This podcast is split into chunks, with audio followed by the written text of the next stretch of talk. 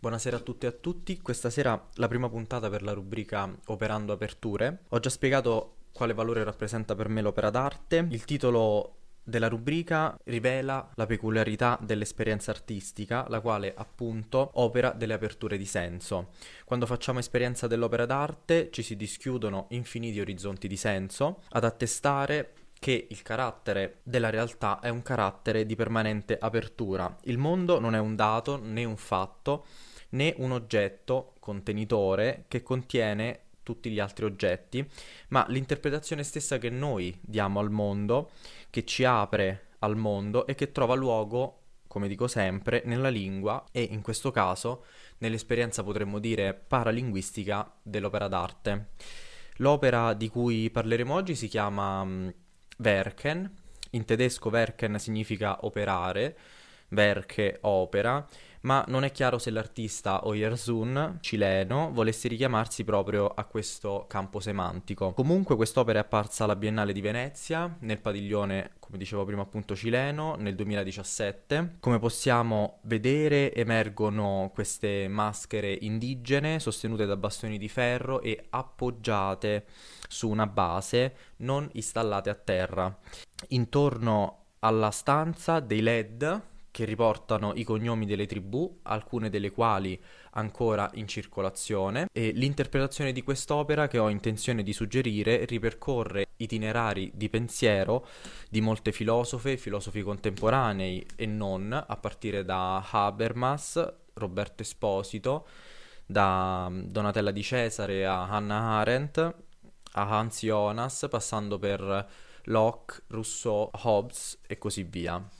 Vorrei riassumere il significato che evoca quest'opera con un'espressione di Sigmund Bauman, ripresa da una sua intervista sul concetto di identità. La nazione è una finzione, parafrasando. Quell'identità collettiva fondata sul concetto di Stato-nazione in realtà è una finzione, dunque due concetti messi in discussione che emergono decostruiti, smascherati in quest'opera identità e nazione, ma in che modo appaiono decostruiti e soprattutto cosa intendiamo con questi due termini, in particolare nel loro presunto legame.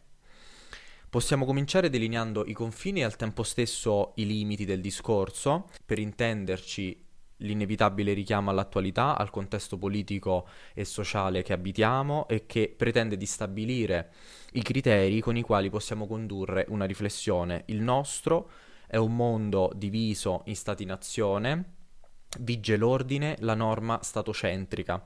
Tutto si giudica, si stabilisce, si garantisce, si limita a partire da questa prospettiva che abbiamo assunto, apparentemente naturale, la prospettiva interna.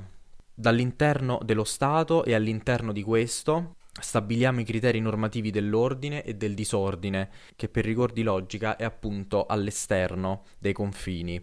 Subito si stabilisce una gerarchia, non solo normativa, ma anche nel giudizio.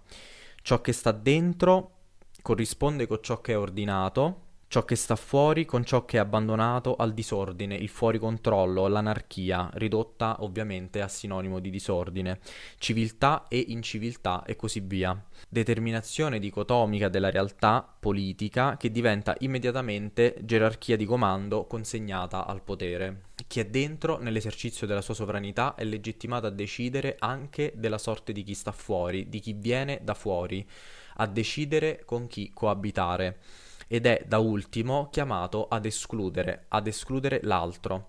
La visione statocentrica si traduce nella sintassi fuorviante del noi e loro, in una grammatica dell'esclusione dove al noi, cittadini di uno Stato-nazione, è lasciata licenza di escludere loro, gli altri.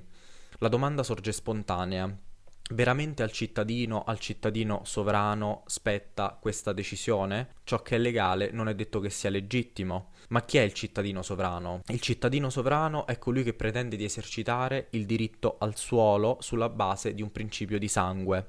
Che significa? Io nasco qui, in questo luogo, questo luogo mi appartiene, questa appartenenza giustifica il diritto esercitato sul luogo, il diritto di escludere.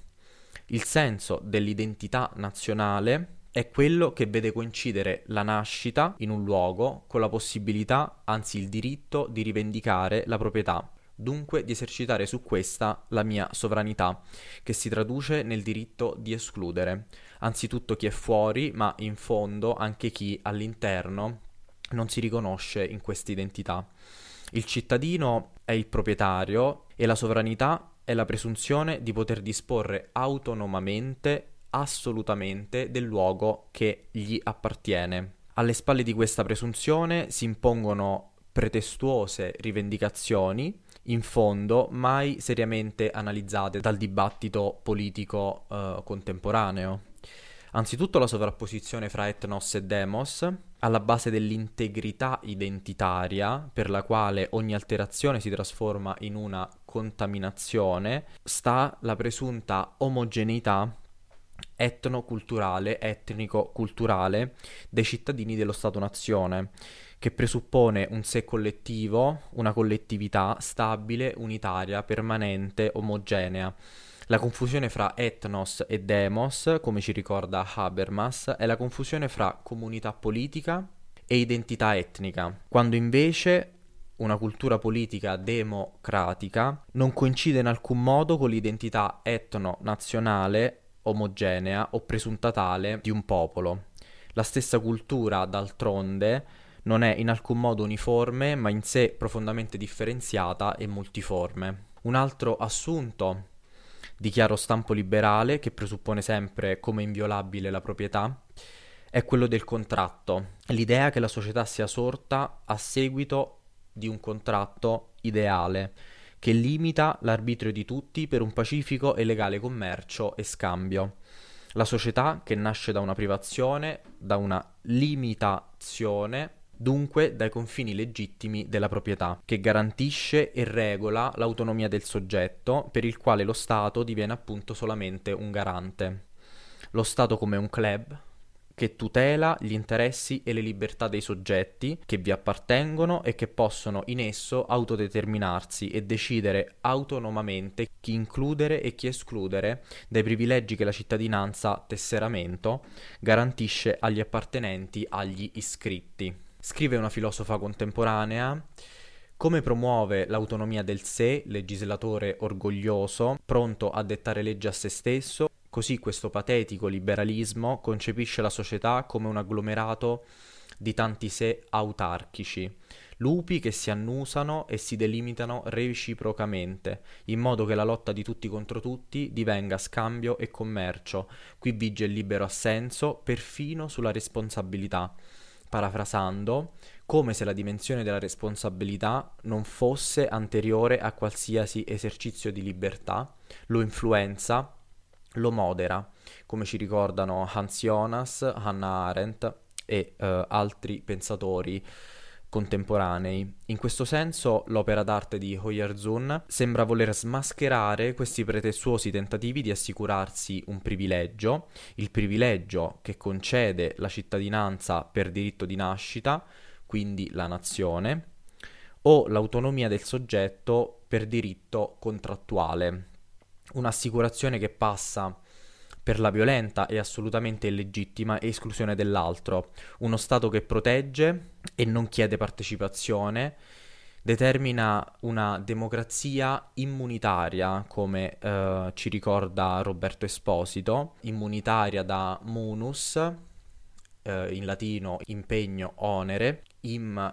rappresenta la privazione, dunque immunitaria significa sciolta dall'onere, che si spoglia del dovere, che chiede la liberazione dagli altri, dove c'è immunità, in questo senso non c'è sicuramente comunità. Come dicevo all'inizio, quest'opera è un chiaro richiamo alla comunità, al di là dello Stato-nazione, al di là del soggetto sovrano. Le maschere, ognuna diversa dall'altra, aprono l'orizzonte della differenza, dischiudono l'accesso all'alterità, all'alterazione, la mobilità e insieme multiformità delle figure destituiscono al tempo stesso identità etnica, sovranità e proprietà. Portano al ricordo la nostra originaria condizione di esilio, ricordano un abitare comune che non fa corpo con la terra, ma che è precario provvisorio, un soggiorno, non una residenza. Ci avverte che in fondo siamo tutti ospiti dell'altro e siamo per questo tenuti ad ospitare l'altro, un soggiornare ospitati e ospitando. Quest'opera suggerisce un ripensamento radicale dell'abitare. Abitare da habito è eh, la forma frequentativa del verbo latino habeo, avere. Per i latini l'abitare era strettamente legato all'avere. Habito come avere abitualmente, abitualmente avere. È insita l'idea che l'abitudine giustifichi il possesso della terra che abitiamo. L'identità tra il sé e la terra, il fondamento del diritto romano, il soggetto tutelato e la proprietà. Si verificò da qui il passaggio dallo stare, come abitare stabile, al possesso. Come poter dunque svincolare l'abitare dall'avere? Heidegger, in Essere e Tempo, delinea una fenomenologia dell'abitare che lo svincola dall'avere e lo riporta all'essere o meglio all'esistenza. Esistere per Heidegger è già sempre un essere nel mondo, che non significa dentro, ma presso, tra. La preposizione in viene da innan nella prospettiva tedesca o vunian in gotico, da cui viene vunen, abitare. An di innan indica la prossimità, la familiarità. Essere nel mondo non come essere dentro un mondo contenitore, ma abitare presso ciò che è familiare. Cosa segna più di ogni altra cosa la familiarità e insieme l'estraneità, la provvisorietà? La lingua, il luogo nel quale ci si apre come familiare perché è comprensibile, il mondo, è la lingua, ciò che stabilisce la coappartenenza della comunità e la comprensione comune del mondo che si apre appunto in essa. Non la terra. Questa nuova etica della coabitazione esige l'ospitalità, richiede l'accoglienza, esorta alla cura. La transitorietà del nostro abitare, del nostro dimorare provvisorio, ci impone un riguardo verso ciò di cui siamo solo ospiti. L'altro, la comunità, il riguardo verso la quale si declina nei termini della responsabilità e soprattutto del mondo. Spero di aver suscitato in voi altre questioni, ulteriori domande. Vi ringrazio per l'ostinata mh, attenzione. Vi invito a seguire il podcast audio su Spotify e ad iscrivervi al canale YouTube per partecipare poi ad ulteriori contenuti. E con questo vi saluto e vi auguro una buona serata.